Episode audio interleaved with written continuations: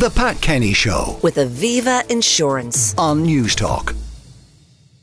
Well, now we're joined by transport commentator Conor Faughnan. Connor, good morning. Good morning, Pat. Hi. Uh, we invited you in because you have a thing about uh, the price of car hire, and last year it was very high. And I believe someone in the industry hearing me advertise will be talking about extortionate car prices last year. Uh, demurred. Well, listen, last year was dysfunctional in, in car hire right across Europe, but nowhere worse than in Ireland. And there were some crazy, crazy stories about um, uh, Ocean FM last year had a story about an American tourist who was quoted 52,000 euro for nine weeks car hire for uh, people carrier, I think it was. Um, utterly insane. Now that was probably unreal. That probably just came out of the computer software. It was, uh, nevertheless, it was just a crazy story and a bad headline. And the cost in Ireland last year um, was extortionate. People were renting word? cars in Northern Ireland Yeah. rather than rent them in the Republic. Yeah. Even Now- though that was tedious to do. Yeah, now it wasn't unique to Ireland. It was a pattern right across Europe, and it was a post-pandemic thing. Um, dur- during the pandemic, obviously the car hire companies destocked. In Ireland, we went down from 21,000 hire cars in the fleet down to about 10,000, um, and that happened right across Europe. And there was a delay in restocking them. So last year, when We we, know had the this chip sort of- shortage and also component delay. shortages because of the Ukraine war. All, all global supply chains were slowed down, so you couldn't get new cars in fast enough, and that was a universal pattern. And there were, on average, like 200% car hire cost increases right across Europe. But a survey in showed Ireland- Ireland, uh, yeah, a survey showed Ireland that was actually top of that graph, 267% on that survey.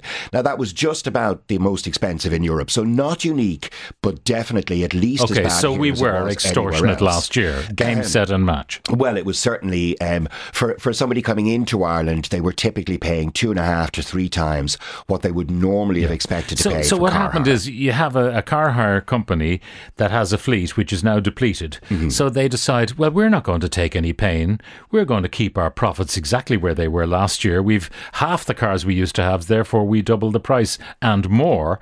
I mean, that is gouging. Well, uh, perhaps, perhaps, and I, and I let them make the case themselves. I won't try and defend them. Certainly, from the punter's point of view, when you see the price go up by that much, you're inclined to scream about, look, what is going on here? How good is the explanation? Because cars do seem to be available again.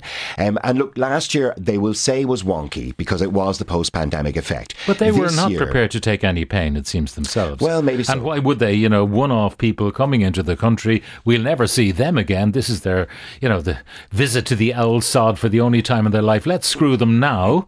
Uh, should they, they, they'll never come back anyway. So get them, That- get the, as much out of them, squeeze them as much as we can. god awful mindset, the sort of mindset you get from ice cream salesmen in Venice, put you off the whole city.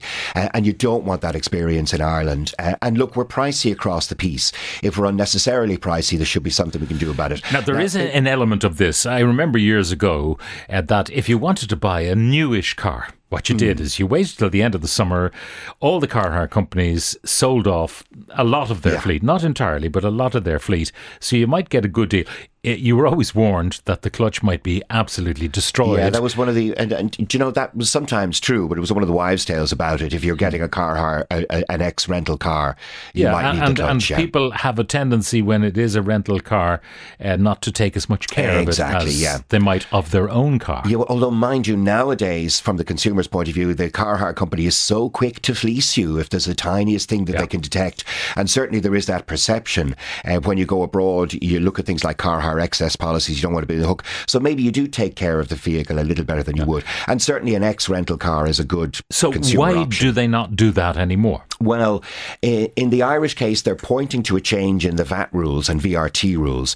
Um, since VRT was established back in 1993, um, they had a, a- provision whereby if you sold the car in with uh, sold the car on within three or six months, you could claim back a portion of the VAT. Now that was removed in 2019. Uh, that provision was removed, and and the Irish car hire industry are saying that that's changed the model. That means you can't really viably now buy a car, have it for the tourist season season, which will be over in September, and then sell it by year end and get the tax back. And that was baked In into other words, their they won't model. make enough money from the car hire at an acceptable price. the numbers won't add up as well for them. So it is to some degree. Now, revenue don't agree. Revenue say, look, look, that was of its time and it ran its course. They said that the economic rationale for it wasn't there anymore and it was costing the exchequer 20 million a year. So revenue aren't going to move There's, their, there's their, no their joint of thinking here. You know that this was quite a good way to get a newish car working. stock into Yeah. the second-hand market. Something else, Pat, it contributed ab- about 16,000 second-hand cars into that market every year, and we've a shortage of second-hand cars. So, like you say, that's perhaps not terribly joined up. Even if you're annoyed with car hire companies and you think they're pricey, you want the thing to be viable and you want it to work. So you want them to be able to stock up with loads of cars. They'll only need them from March until September. They really don't have a corporate post-season like they would have in continental in France, for example. Um, so they have to sell on the cars. Are they just going to carry that stock through the winter? And, And th- there is money. another thing when we compare uh, any of us who've hired cars abroad last year, as I did, and found Mm. it much more acceptable, a bit dearer than the year before, but Yeah. acceptable in price. You got to bear in mind in Spain, uh, in Portugal, the tourist season will go really Much longer. The golfing season starts maybe in February, Yeah. and it doesn't really stop at the holiday season until maybe November. Yeah, certainly not the same pronounced peak. I mean, they do have a July August peak, obviously, but but but they have a much longer season. And as I say, in countries like France or even Germany, there's a corporate aftermarket which is much much larger than it is here in Ireland. In Ireland, if you're hiring cars to tourists, you want to stock up in in March and be gone with the stuff by October, November, uh, and that's part of your business model. So we can expect, because there are now cars available, that prices should Hmm. Revert back to where they were. Should, should. Um, it, it should be a little better across Europe. I mean, those factors are still there, but they're, they're not as bad as they were last year. Um, so we shouldn't see last year's problems. It wouldn't surprise me, though, if generally across Europe and including Ireland, um, now, I should say in Ireland, we had a good Easter season from the consumer's point of view. Uh, there were cars available, prices were perfectly reasonable. It was actually a good functional market for Easter.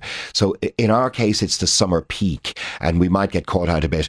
Wouldn't surprise me if that was the same in Europe this summer, but the, the factors explaining it are much diminished this year.